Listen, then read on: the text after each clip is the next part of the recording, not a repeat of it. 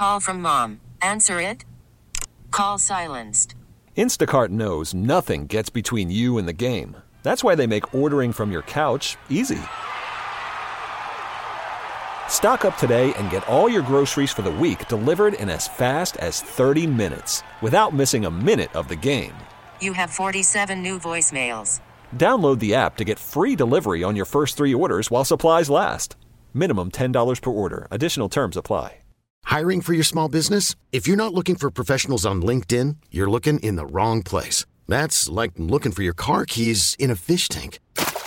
LinkedIn helps you hire professionals you can't find anywhere else, even those who aren't actively searching for a new job but might be open to the perfect role. In a given month, over 70% of LinkedIn users don't even visit other leading job sites. So start looking in the right place. With LinkedIn, you can hire professionals like a professional. Post your free job on linkedin.com slash recommend today. But I do want to go out to the North Olmsted Chrysler Jeep Dodge Ram hotline. Covers the Cleveland Cavaliers as part of the Locked On Cavs podcast. He is Evan Dammarell joining us right now. Evan, what do you think? If you strapped on a football helmet, could you go out and kick some of these field goals that Cade York can't seem to make?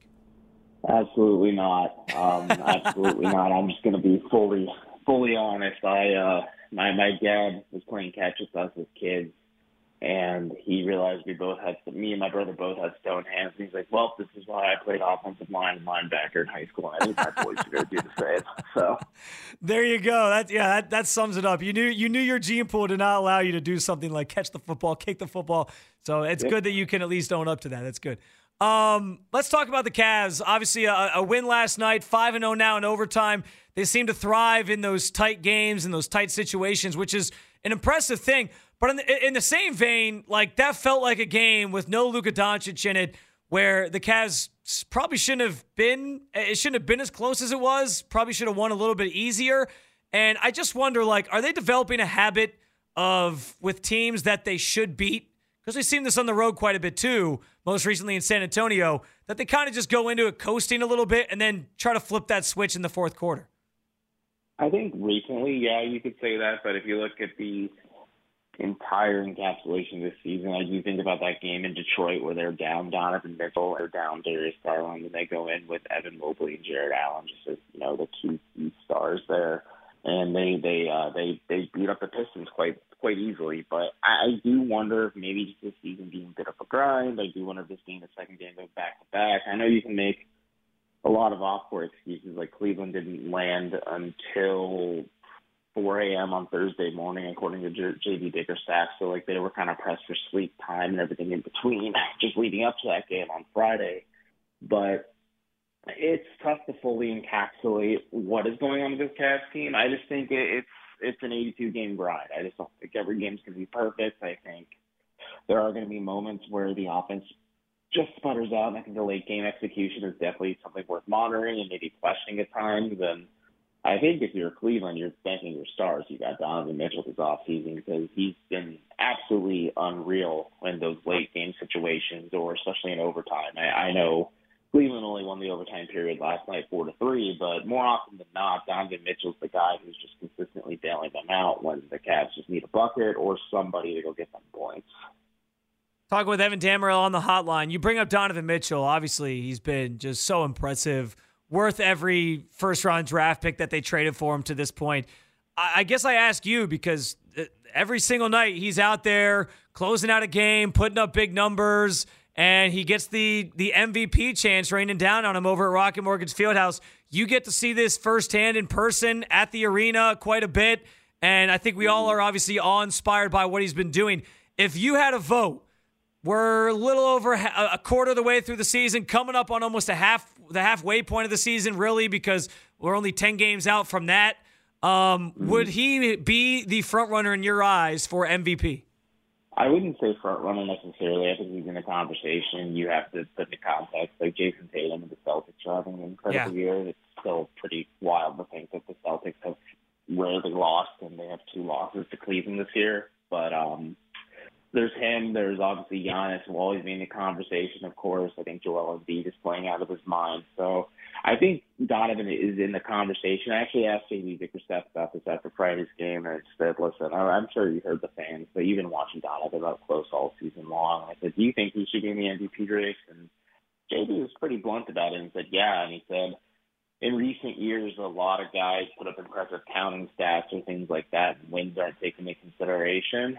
And the fact that Donovan has just been so paramount and key to this Cavs team winning on a nightly basis that he think that should be definitely taken into consideration at the end of the day. And I I agree with him. I made a case for it early in the season, just when Darius Garland was down, and like, listen, this might be something worth watching, just because Donovan Mitchell is playing out of his mind, and he said multiple times, he's like, I I'm having fun playing basketball games. Like he said that that's no disrespect to his time in Utah or how things ended in Utah, but like he was he was frustrated with just how like it felt like the Jazz were hitting a wall a little bit and just like it's a fresh situation and he's having fun and I think it's a little infectious. But again, yeah, I think he should be in the conversation for MVP. I don't know if he can outright win it, but if you're looking at honors and things like that, like all NBA definitely feels realistic. I do not envy the voters who have to vote at the guard position for first team and second team all NBA, but we'll, see how it goes. I just think, you know, it's testament to how talented the NBA is right now. Just because you, like I said, you have Jayson Tatum, you have Giannis Antetokounmpo, you have Luka Doncic, you have Joel Embiid, and then you have Donovan Mitchell as well, who's in the conversation, but we'll just see how the season goes. Like you said, we're almost at the halfway point, technically speaking, but there's still a lot of basketball to be played, so maybe Donovan makes a more compelling argument if those guys cool off. Are you concerned at all about his his usage, his minutes? Because I mean, listen, you get you get a guy like Donovan Mitchell with the idea that yeah, he's going to be a key contributor for you. He's going to be your closer. He's going to be able to score. Mm-hmm. But you also get him with the idea of this team had a lot of talent already, and they don't have to. One person shouldn't have to shoulder all that. I think that was kind of the vision here. And at this point, he has had to do that. I understand early on you brought up the, the Darius Garland injury. Like he was the offense. He kind of had to take on a little bit more then. But with Garland kind of back in the lineup, are you concerned at all about him playing north of 37 minutes quite a bit on on a, on a lot of nights? And is that something that's sustainable? You think for the whole season? I don't think it's sustainable, and I'm I'm quietly concerned about it. Um, I think it's just the Cavs are a little banged up on the back end of their rotation right now, so maybe they're not able to stretch out things to nine, ten players because consistently it's about seven or eight guys right now from yeah. JB Bickerstaff, with um, Cedi Osman or Isaac Okoro being a bit of the wild card on who gets more minutes in the second half. But your consistent guys off the bench right now are Kevin Love and Caris LeVert, and you'd assume when – Ricky Rubio comes back and he's healthy and upright, he kind of becomes like that eighth guy who gets consistent minutes. And then again, it's Okoro and Osman. So maybe that's your nine, ten man rotation. But it, it is tough because I have noticed, like, holy cow, Donovan, I mean, north of 37 right now, but last week or even two weeks ago, he was averaging about 40 minutes per game. And that's more than he's ever played per game in Utah. And last year, he with the Jazz, he averaged about 36ish minutes per game, and that was a career high for him. And it's it's to probably be taxing a little bit just because the Cavs are a team that learned the hard way last season that when other guys were down, they turned Darius Garland and said, "All right, Darius, we need you to do anything and everything on offense for us for 48 minutes and just kind of just grind it out for us and hopefully you can sustain it. And we saw Darius's back kind of give out and become a re- recurring issue for Cleveland last season. So I'm not too concerned right now just because Mitchell is, I mean, everyone's dealing with aches and pains at this point in the season. I think his ankle injury that's going to be just like a thing the Cavs monitor going forward, maybe afford him days to rest him. But I just think until they kind of figure out this offensive rut they're in, just in general, because the Cavs have kind of come back down to earth in dramatic fashion in terms of just their offensive identity. Um, they're going to be a little bit more reliant on Donovan Mitchell, but again, it's such a long season. It's hard to say like if we're talking having this conversation in March, yeah. is it going to be the same situation? It, it could be. Let's be honest, it could be, but also, you could assume maybe Evan Mobley continues to get more comfortable out there, just taking more three pointers and becoming more of a factor on the offense, or Jarrett Allen kind of figures out his connection again with Darius Garland as those two kind of get healthy and upright and learn how to play with Donovan Mitchell. It's a process. I never expected to be fully perfect. I think the Cavs are ahead of schedule in the grand scheme of things offensively, but for now, I think it's just a necessary thing for Cleveland. But if they had more depth or if they had more options to kind of lean on with the bench, I think you'd see less Mitchell minutes. But it's just not the reality of the situation right now. So maybe yeah. that's just something they address at the trade deadline because it's something I think everyone's stressing now is like they need to get some three point shooting and wing depth out there just to yeah. make it easier on everybody else. Well, we'll talk about the trade deadline and, and some things they maybe need to adjust here coming up. But we are talking to Evan Dammarell in the North Olmsted Chrysler Jeep Dodge Ram hotline. He does the Right Down Euclid newsletter. He's with Fear the Sword, Locked on Cavs. He covers all things Cavs. Um, Evan, we talk about depth and getting guy or trying to cut down minutes for Donovan Mitchell. I guess I wonder what does Ricky Rubio's role look like on this team when he gets back? We know earlier this month he was cleared for five on five. He should be working his way back at some point, but he's not going to be the same player he was last year. He's coming back from a serious knee injury. How do you think he fits into the Cavs' plans, this iteration of this team? Well, JB Bickerstaff did put this pretty nicely that the Cavs do have their like their home for the next six games. Um, there's four games left, but there's this homestand right now, so they have a lot of practice opportunities. He Bickerstaff has stressed that like Rubio has certain tent poles he needs to clear in order to get back on court with Cleveland, and I think one of the biggest things is just handling five on five contact situations to make sure like everything feels right, like you're playing full bore for a couple plays or something like that, and you just kind of figure out the rotations and things like that. But the only bad thing is, is the Cleveland Charger in Vegas right now for the annual G League Showcase Cup, and Bickerstaff kind of alluded to that, saying like, "Hey, if the Charge were here, I think they'd send Ricky down to practice with them a little bit more, maybe just get a little bit.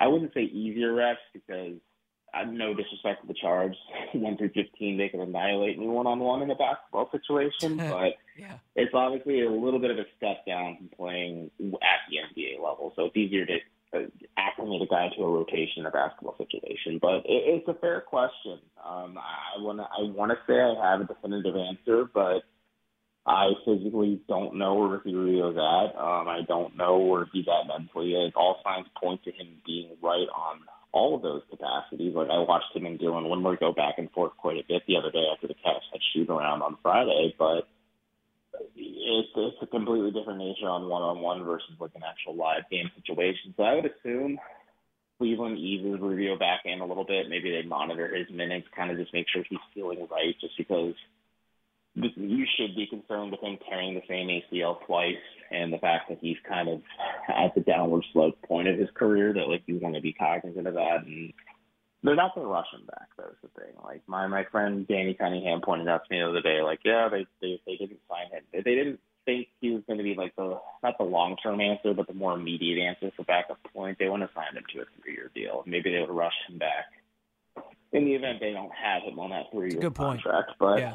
I think in terms of play style, you saw it a little bit last year, right before he blew out his knee, and we're almost about a year removed from over 10 days away from it being a year since he had that injury against New Orleans. But Rubio's coming back down to earth a little bit, so I'm, I'm assuming. I mean, he's a bigger body guard. He does a lot of just unique things with the Cavs last season. I think he'll try to do again. I don't think he'll get the same results um, I think you'll maybe get some flashes of what that player was last year for Cleveland, but I think you're going to maybe get like 7.5 to 8, a little bit maybe more to 8 points per game, four or five, six assists a night, and just more than anything, gets Kevin Love steady. I think that's the biggest thing is like you watch how inconsistent Kevin Love's kind of been at times off the bench this season.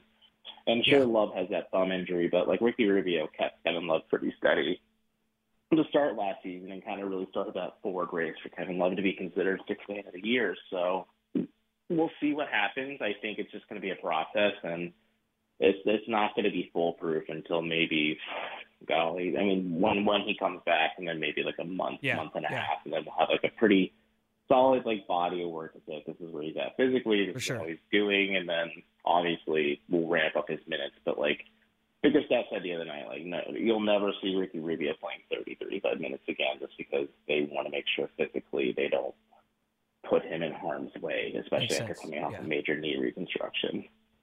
It's going to take time, is the is the bottom line. Uh, real quick with this next one to get us out of here. Uh, you talked about Caris LeVert earlier. It seems like his ideal role that he's kind of embracing now is coming off the bench as kind of the leading scorer of that second group. But what can the Cavs sustain – this sort of carousel rotation of guys at the three where you're putting in different guys each night, or is that something you think they really are going to be looking hard at to address at the deadline? I think it's something they have to. Not not just that they look at, they have to address the deadline, or if they come up with like a more temporary answer, they do it this offseason. Just because, as it stands, the starting three for the Cleveland Cavaliers isn't on this roster, and I think mm. Dean Wade makes the most sense at the end of the day right now, just because Wade provides you three point shooting, rebounding, and a little bit of defense. And mm-hmm. Dean Wade just plays hard. I think that's that's the thing that's most endearing about him. And like, no disrespect to like guys like Lamar Stevens or Isaac Okoro, but neither of them are really reliable three point shooters. And in today's NBA, if you're trying to play with two seven footers at the four and the five, you need to have shooting at the three spot and also at the one and the two, which you have from Mitchell and Garland, just to kind of give those guys spacing and room to breathe on offense. So I think Dean Wade is the temporary answer, and we'll see how Wade is doing with his shoulder recovery. Bickerstaff did say the other day he's progressing slowly, so well, like Camp didn't go much deeper than that, but we'll see how it goes from there. But I think it's it's something they addressed the trade deadline this year. Like I've been kind of combing around the league a little bit. I think guys we're keeping an eye on is Josh Richardson in San Antonio and Doug McDermott from San Antonio. I think Luke Kennard and Robert Covington from the Clippers could be options too if Los Angeles kind of continues to be frustrated just how much money they're throwing off at their bench players and not really getting the production for it. But we'll we'll see. I just don't think the permanent answer is at the, the three spot. And to your point, Caris LeVert went to JB Bickerstaff and said like, "Hey, it's not working with me starting at the three. Like defensively, they were kind of getting shredded with LeVert." Mitchell and Garland just playing together and like for long stretches, and then LeVert's also just kind of being mitigated in terms of usage, just because his most useful asset is the fact that he's able to score in a lot of spots on the floor. But when you're sharing the floor with Mitchell and Garland so much, you're not getting a lot of those opportunities. So I, I give credit to JB Bickerstaff for having the foresight to kind of say, hey, this isn't working. We should shake things up a little bit just because yeah. You can lose the locker room really quickly if you keep losing like this, and you can also just kind of lose just the season in general if you keep playing like this. And we'll, we'll see how it goes. I think LeVert's adjusting very well to this role. I think it took him a little bit just because he's dealing with injury on top of that, but he's looking good out there. I think he is the solid sixth man and kind of becoming the player the Cavs were hoping they traded for, and he still has the ability to go after 40 points like he did against Boston a couple nights ago. So we'll see what happens. But I think the Cavs are in an interesting spot, but they are a little flawed right now as a team, and I think that's just kind of the nature of things when you go all in to get Donovan Mitchell. You now have to kind of reassess what you have and then for sure see if there's ways to address those needs with a limited cachet of assets now on your like in your war chest. He's Evan Dammarell, one half of the Locked On Cavs podcast. Does great work. You can follow him on Twitter at amnotevan. Evan, appreciate you, brother. As always, we'll definitely do it again soon. We get it. Attention spans just aren't what they used to be. Heads in social media and eyes on Netflix. But what do people do with their ears? Well, for one, they're listening to audio. Americans spend 4.4 hours with audio every day. Oh, and you want the proof? Well, you just sat through this ad that's now approaching 30 seconds. What could you say to a potential customer in 30 seconds? Let Audacy put together a media plan tailor made for your unique marketing needs. Advertise with Audacy. Visit ads.audacy.com.